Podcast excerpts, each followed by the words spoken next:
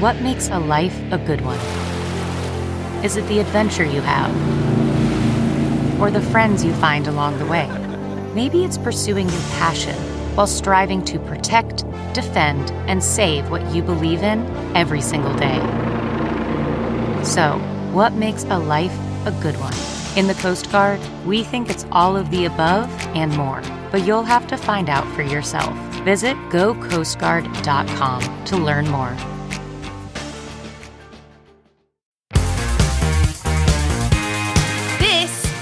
Totally 80s, the podcast dedicated to the music of the greatest decade ever. So, turn up your Walkman, loosen that scrunchie, and get ready to talk 80s with your host, Lyndsey Parker. Hi, I'm Lyndsey Parker from Yahoo Entertainment and Sirius XM Volume, and welcome to another episode of Totally 80s. If you're enjoying this podcast, why not take a second to follow us at Totally 80s on Facebook and Instagram and email us your comments and show ideas to podcast at totally80s.com. Just a reminder if you want to see our faces, you can also catch this episode on video on our Totally 80s YouTube channel. So head on over there. And joining me today, as always, is my partner in all things 80s, John Hughes the other John Hughes, of course. Lyndsey, we had so much to talk about that it spilled over, and I don't mind having a two-parter on this because I, I think this yeah. episode's way overdue. I mean, absolutely. Obviously, we had Darone Bowers on. We're going to welcome him back in a moment to talk about 80s hip hop, rap in the 80s. And perhaps we were being a bit naive to think we could cram that all into one podcast. I mean, that's a pretty wide ranging topic when you think of all the directions that hip hop went in the 80s, all the different movements, all the different amazing artists and record labels. So we went into overdrive and overtime last time. So we're inviting Darone back. So once again, encore presentation, our special guest hey. today. Yay! Darone Bowers, who has worked in A&R for several major record labels, most recently Rhino, and is an expert in all things 80s hip hop. Welcome back to the show. Hey, I'm glad to be back, you guys. How you doing? Great. Yeah. I'm excited to dig back into part two. So let's get started. We, we've talked about a lot of the artists like Run DMC, Salt-N-Pepa, LL Cool J, who sort of really broke through and became really mainstream and as big as any rock star or pop star of the 80s. And then it just continued. And a lot of the although there were hard hitting artists that really broke through, like NWA and Public Enemy, who I'd like to talk about in a minute, there were some that I think, for lack of a better term, like they broke through because they were kind of like cuddly or like non non threatening or like the one that comes to mind.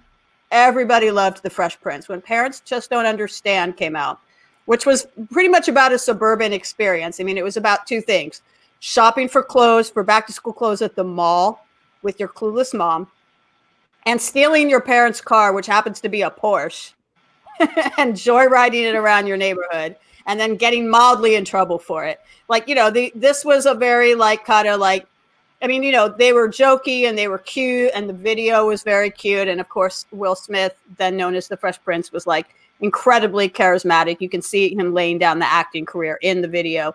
So I think about him. I think about Biz Markie and Just a Friend. I think about Tone Loc. I think about Young MC, who had, you know, uh, Bust a Move, but also like Principal's Office that was about, you know, like goof it off in school.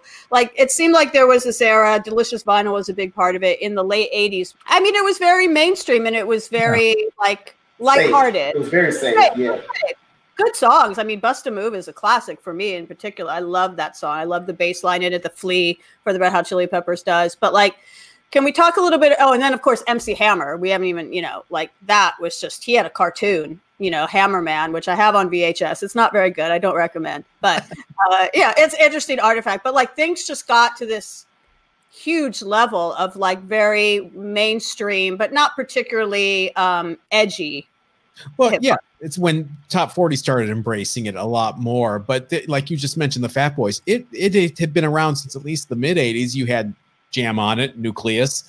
I mean, that is probably one of the funniest, funkiest, greatest uh, songs ever. That yes. everybody loved that song. Yeah, it didn't matter, but it never crossed over uh, because there was still resistance in top 40. It really took, you know, what how we feel about them. It really took the Beastie Boys to get that crossover happening, the top 40, uh, and Run DMC with Walk This Way. So that I, I don't want to call it novelty rap, but really accessible, mainstream leaning songs, they were around before they actually entered the top 40, I would think. Yeah. I think with novelty rap and one that stuck up in my mind was Joeski loves Pee Wee Herman dance. Remember that?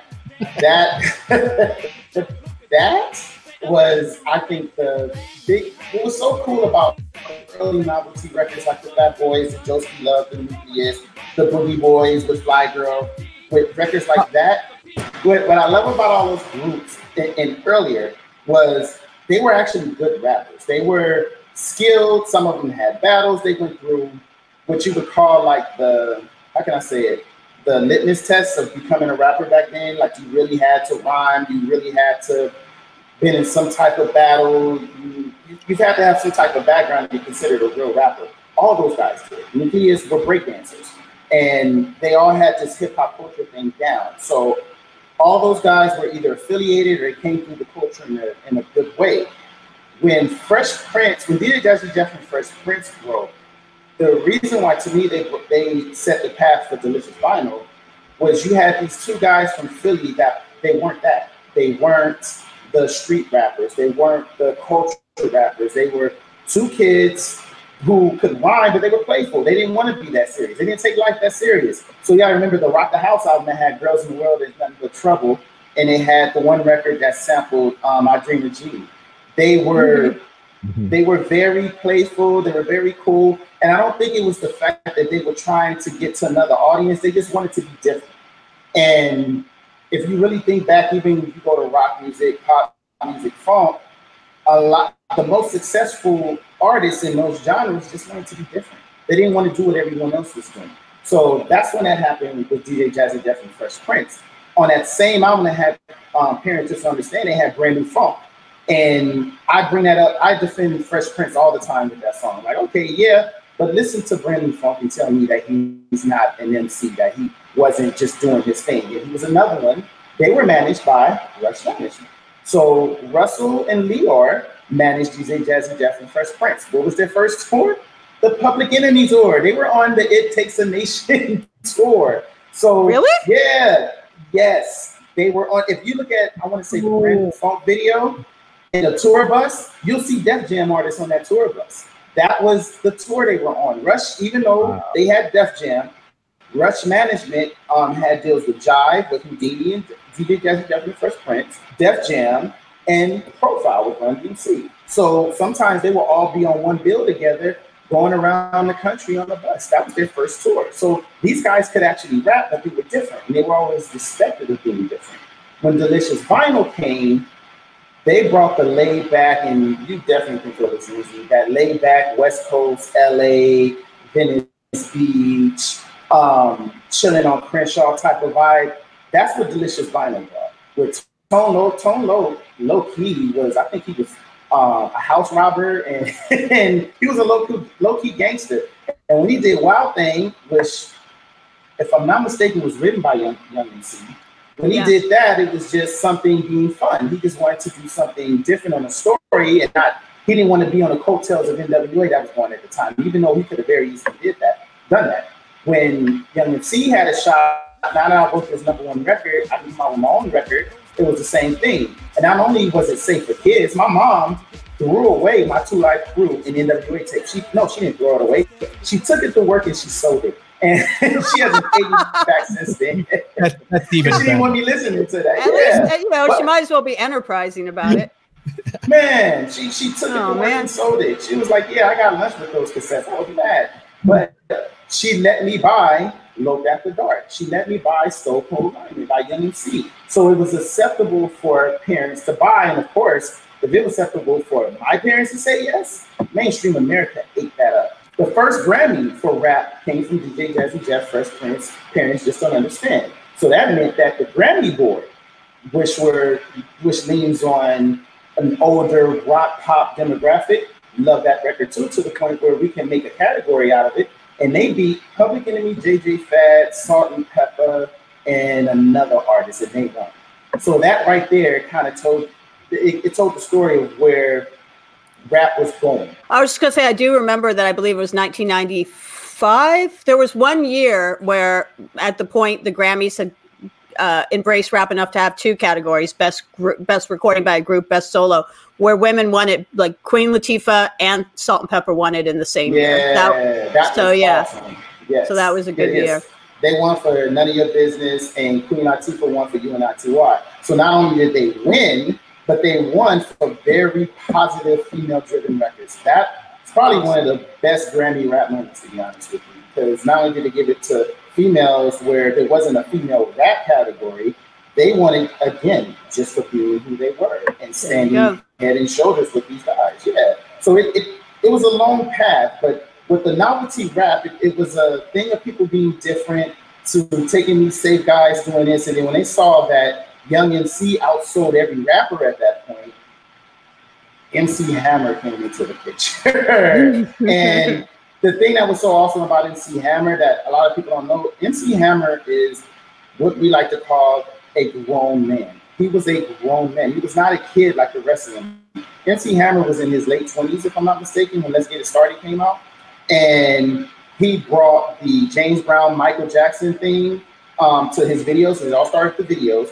He was dancing his butt off with background dancers that was from the streets of Oakland and these party records with these samples. He did what everyone else was doing, but again, did it in a very West Coast California way, and it went through. And then it was this monster of a record called Please Hammer Don't Hurt Him that just broke history. That was it. That was like the, to this day, the only rap album to sell 10 million copies in one year. Wow. It actually did it in one year. People like to forget that first record, eh, the actual re-release of his first record, uh, where you know, turn this mother out. I mean, That's he had, yeah, he had some credibility. He wasn't seen as a joke. He was seen as you know, I this- kind of feel maybe correct me if I'm wrong. One of the reasons why he started to have less credibility was it was this era where people were not necessarily um, like it was a murky legal area when it came to sampling, and because uh, you can't touch this was so heavily heavily based on the Super Freak sample. It's a similar thing to um, Vanilla Ice and Queen you know, and under pressure, where like it was very built on a sample. And if I'm not mistaken, the samples, the Queen and Rick James were not given co-writing credit initially, and and or or even just like given credit credit like that. I think that turned off. Going back to what we're saying about rock purists in particular, to mm-hmm. you know sample Rick James or Queen and not like you know make them a co-writer on the song. That's what i remember. I remember when people were turning on mc hammer they were like this is a ripoff of super freak. He basically is just rapping over super freak. And that turned a lot of people off. I could that's how i remember it he was also an easy target. I mean, you had people like NWA, uh, Third Base, who uh, saw themselves as more socially conscious, you know, and you had this guy doing party songs, and it's like, you know, that's whack, that's lame. Why are you doing that? I I look back at Third Base. I'm embarrassed for Third Base. If they're not going to be embarrassed for themselves, I will be embarrassed for MC Serch. One of the MC Serch and Yo Yo were the judges on a reality show on VH1 that I enjoyed very much called The White Rapper Show. And then they also I were on. That. And then Miss Rap Supreme, where they were looking for the next femc. I loved both those shows. But I remember, I remember, am I wrong? I remember Third Base having some cred back in the day. Am I, is this revisionist history in my mind? Darone, jump Yes. in. But It Yes. is Okay. Third base, third base was managed by management, and they were signed to Def Jam. That gave them automatic credit out the gate. And the Step Into the AM was the first record. I remember seeing a video for I heard the record, and it's like these white boys can rap, and they were different than Beastie Boys. Beastie Boys was very punk, party, and they could rap with the Rick Rubin 808. Third base took the Def Jam formula and rapped over it, and it didn't seem it didn't seem contrived. It didn't seem like they were trying to be something they weren't. They were just really like that. But then when they did the gas face, which did MC Hammer, tell you why that happened. They kind of picked up the slack from Run DMC. MC Hammer's first single that um, popped off that I heard was called um, Turn It Up. That was the first video. And in the video, they were dancing and they dissed MC Hammer. I'm, I'm sorry, they dissed Run DMC in that video. In that song in that video, they dissed Run DMC. And that was a real big thing. So instead of Run DMC answering, Third Base answered. And that's why they dissed um, MC Hammer. Third base was basically carrying Run DMC's beat. So then when Hammer's second album came out and just shot through the stratosphere and there's nothing you can do. And a side story, third base, they did a visit to LA, a promo visit. They did KDAY, and MC Hammer heard that they were up there. MC Hammer called up to the radio station and threatened third base and told them they wouldn't make it to their car because they thought MC Hammer was this pop guy when in actuality, MC Hammer's not a street guy, he's street affiliated from Oakland. Oakland's not Oakland's not the valley. So when they came at him, he had gangsters and, and friends and everybody waiting to take those guys out. There was a real known street industry connected guy named Michael Concepcion that kind of he Russell and Lyor had to make a call to save those guys, but they weren't going to make it to the airport. Hammer was going to still take them out. So then when the next third base album came out, their target was Vanilla Ice, which was a much easier target at that time. That was my Yeah. that was my problem with third base is they really swung for the easy ones. It's like you Yep. guys, you know, if if you Very guys want to really do something, do something. But you know, Yeah. the hammer is a target, vanilla ice is a target. Great. Oh, John, we got back up for a second. You said you had a crazy story. I want to make sure you Okay. tell it. Fly Girl by uh, the Boogie Boys, 1985. Junior Yes. year high school for me. That was the song. And then, not even a year later, Sly Fox, Let's Go All the Way, comes out, which completely rips the beat from a Fly Girl. They have the huge top 10 hit, top five hit, whereas the Boogie Boys has another minor hit, kind of fades into the distance. And, you know, there they are, one hit wonders, whatever you like. Flash forward November 1988, John Hughes goes into Army basic training at Fort Knox, Kentucky. And I'm there with the entire platoon of about 30 guys. You get to know each other. You're spending 24 7 together for eight weeks. And about the third week, I got to be known fairly uh, of as as the music guy because I knew everything about music. And so people like, "What's this song?" Well, I don't remember because you don't have music, you don't have a Walkman with you, you don't have anything. It's basic training. So you're kind of like singing and making things up as you go along, and people like, "Oh, I remember that song." And about the third week, there's a really cool guy there uh, uh, that I knew, and he kind of it gets me over to the side, you know, during uh, some downtime. He goes, "I know you love music. and I got to tell you something, but I need you to keep it a secret because I don't want anyone to find out." I'm like, "Oh no, where is this going?" Uh, and he says, uh, "I was in the Boogie Boys." And I'm, and I'm like, "Wait, like a fly girl Boogie Boys?" And he goes, Yeah, you know, you know me as Stroman, but my name is William Stroman. And I'm like, Oh, really? And he goes into his locker and he pulls out a Boogie Boys cassette. And it's the cassette, and he unfolds it and he shows me. And it's him on the cover. It's friggin' William Stroman, who's in basic training with me right now at Fort Knox. Wow. And my and I'm like, he's not lying. I can tell you that a thousand percent. That would be a really specific lie. You'd have to really go out of your way to make that up. And why ask me to keep it a secret? Yeah.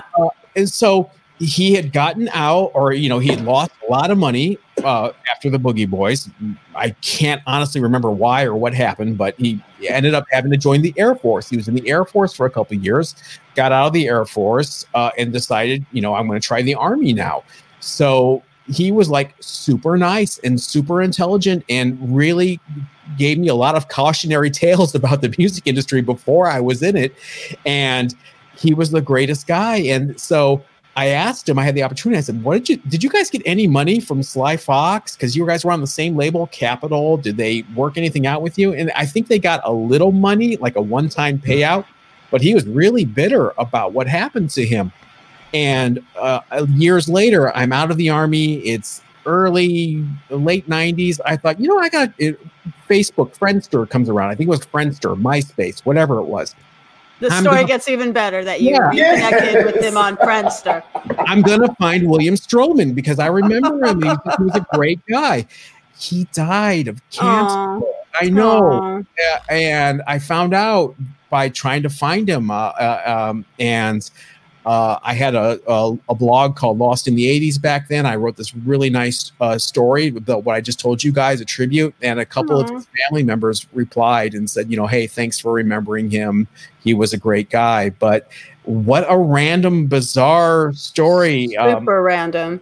You know, wow. the, the, I went to basic wow. training. With, uh, I, I, didn't even know you had this army pass. This is like a whole other podcast we got to do some other time because that's a story. But to get back, so we were talking a bit about novelty rap or rap that was like a little more uh, family friendly or less edgy, more PG rated. And it seems like you know we've talked about disco before. You, me, John, when we talked about like the when uh, 70 artists went new wave and you know, disco had a short shelf life and then it kind of had a backlash when like there was Disco Duck by Rick Dees and like everybody was doing a disco record. And it seemed like rap was in danger in the later 80s to early 90s of going in that same direction. You know, there was rap in like diaper commercials and there was like rapping Rodney and rapping this and rapping that and like rapping on Sesame Street. And there was, you know, some, a lot of novelty records and, you know, it could have gone that way. But instead, it went absolutely the other way. And as I mentioned before, to this day is the most popular musical art form on the charts right now. So I'm curious, Darone, like what made it sort of come back from the brink of being of sort of being that self-fulfilling prophecy of being just a fad, just a flash in the pan that a lot of the naysayers were already had said it was going to be. Was it the fact I would argue it was the fact that artists like Public Enemy and NWA and you know these very uh, credible and very serious artists were coming up around the same time. But I'm curious for your take on it. I think that 100. percent That's why I think hip hop always samples. They were always rapping over samples, and like you said, rock never gave that a real credit because they looked at it as another disco. Because sometimes disco was the exact same beat. You just put a little something more to it and people they would make eight, 12 minute versions of just the same beat and they took hip hop as the same thing. But when around 87, 88, when Eric B. and Rakim, Public Enemy, even more serious LL Cool J came, um, came, and then when NWA came, it became more social. And on a critical artistic level, the music got better.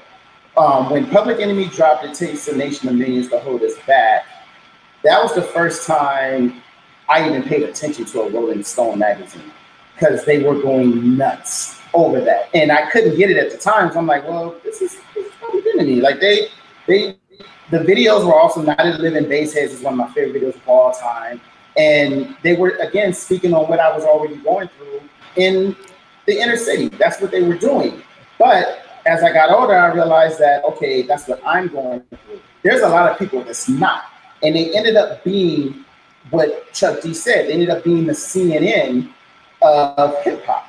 And hip hop ended up being the CNN of the streets. It became a reality rap thing. Everyone wants to say it was gangster rap. It's reality rap. They started saying things that people had no idea was going on. When Straight Outta Compton came out, and the first single, the very, very first single, Straight Outta Compton, but then when they got popular for F the Police, that just shook everyone to its core because it was always a uniform thing of you respect the police, they um, help you across the street, they fight bad guys, they they're the ones that law and order, you can call them, you can always rely on them. And here come these kids out of Compton saying that's the police and this is why.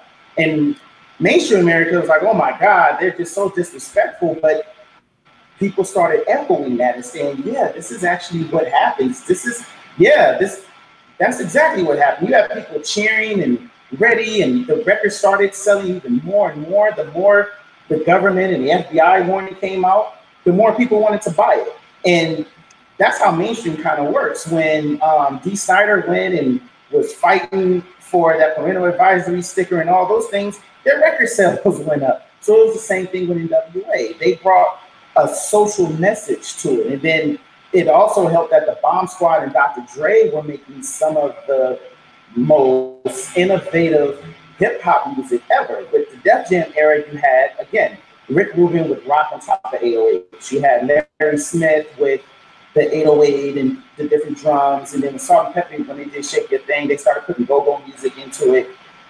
The Bomb Squad was taking the rock elements, making it a little bit more intense, and the way they set up their drums was it was just exciting. It was a very exciting type of music to the point that if they had put out an instrumental album, I think they probably would have sold more records. So rap became more of a powerful voice, along with Fresh Prince, along with MC Hammer, along with Salt-N-Pepa. And when you take a look back, hip hop became a genre because it was a variety of things instead of just being this one thing. I would actually argue, I would say that was around the time when, you know, hip hop kind of became the music of rebellion and social change instead of rock. You know, when we think about the 60s or the 70s punk scene or whatever, we thought, you know, the voice of the youth, the voice of uh, youth rebellion, of revolution was rock music, you know, especially in the 60s and definitely the punks in, in the 70s. But sometime in the 80s, it changed where like rock started to seem kind of safe. If you look at what was on MTV around the same time, yeah. it was like Poison and uh, you know stuff like that, which I like as well. But it was definitely not very socially forward or socially conscious. It was more escapism and and um, not very scary anymore. You know, you you joke about like parents not wanting certain records to be bought and your mom selling certain records, but there were there were people that were scared of this music. But in in my opinion, in a good way, like in a way that's a healthy way to be, you know, because music is for young people. Like, you know, parents aren't supposed to understand, to quote the Fresh Prince. So, uh, would you agree with me on that? That this it sort of became the culture driver for in that way. It, it did, and um, thank God hair metal came because when hair metal came, and a lot of purists kind of abandoned rock and started listening to the older punk rock and things like that. Hip hop came and took that space and it did. It, it, it started to take that space, but it was well rounded. Where you had your Sex Pistols, you had your Clash, you had to a point you had Blondie and Talking Heads. We had Public Enemy, NWA, EPMD, Ice T. We had a variety too. What happened with us, with hip hop becoming real, was what you guys had in Guns N' Roses and Nirvana, where Guns N' Roses came and they did rock the right right way with a t-shirt and a shirt tied around them, and then Nirvana came and looked like they haven't bathed in like three weeks, and, and the music kind of reflected, and it was it, it spoke to another um, area of youth, and it rose. You had hip hop rising, Guns N' Roses bringing rock back, and Nirvana bringing another mode of it back, and I think things have not been the same since then. To be honest, everything changed after that.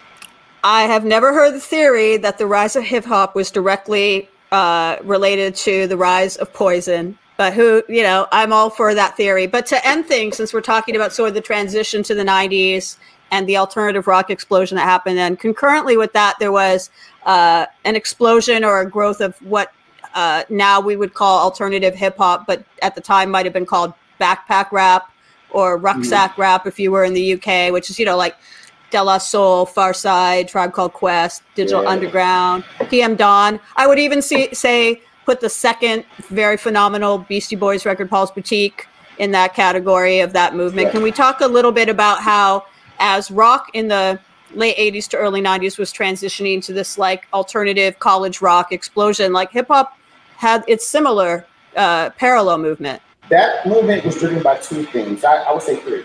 And it was going back to Run DMC. It kept evolving how Run DMC was different than the Bambaataas and the um, whole Sugar Hill movement. And then Eric B. and Rakim and Big Daddy Kane was different than what Run DMC was doing.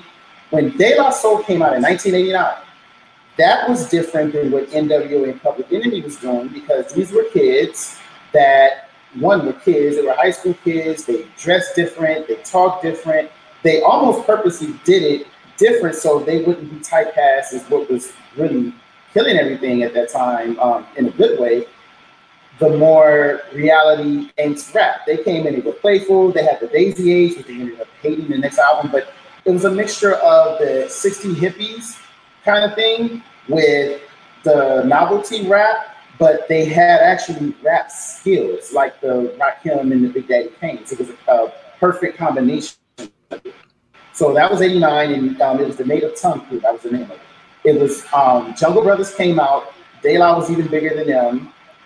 Tribe ended up big, being bigger than them. Queen Latifah was in that family too. Black Sheep was in that family. Um. And they all came together and created this alternative to what was going on at the time. And, and a lot of times when it happens like that, it's just a bunch of kids that want to be different. It didn't take anything away from NWA and Ice Cube and Public Enemy. They coexisted. The other alternative was it was very Black Power centric. So that's where the African medallions came from, the dreadlocks and the kind of um, African hobo dance and everything like that. It was an alternative to it. We were able to express ourselves more because of what NWA did. We had a bunch of kids who stayed in the suburbs. There was a lot of black kids in the suburbs and they learned to make their own music too. So that's what went into the 90s and drove that. But what a lot of older people now complain about rap music is it was more of a balance, and that's true.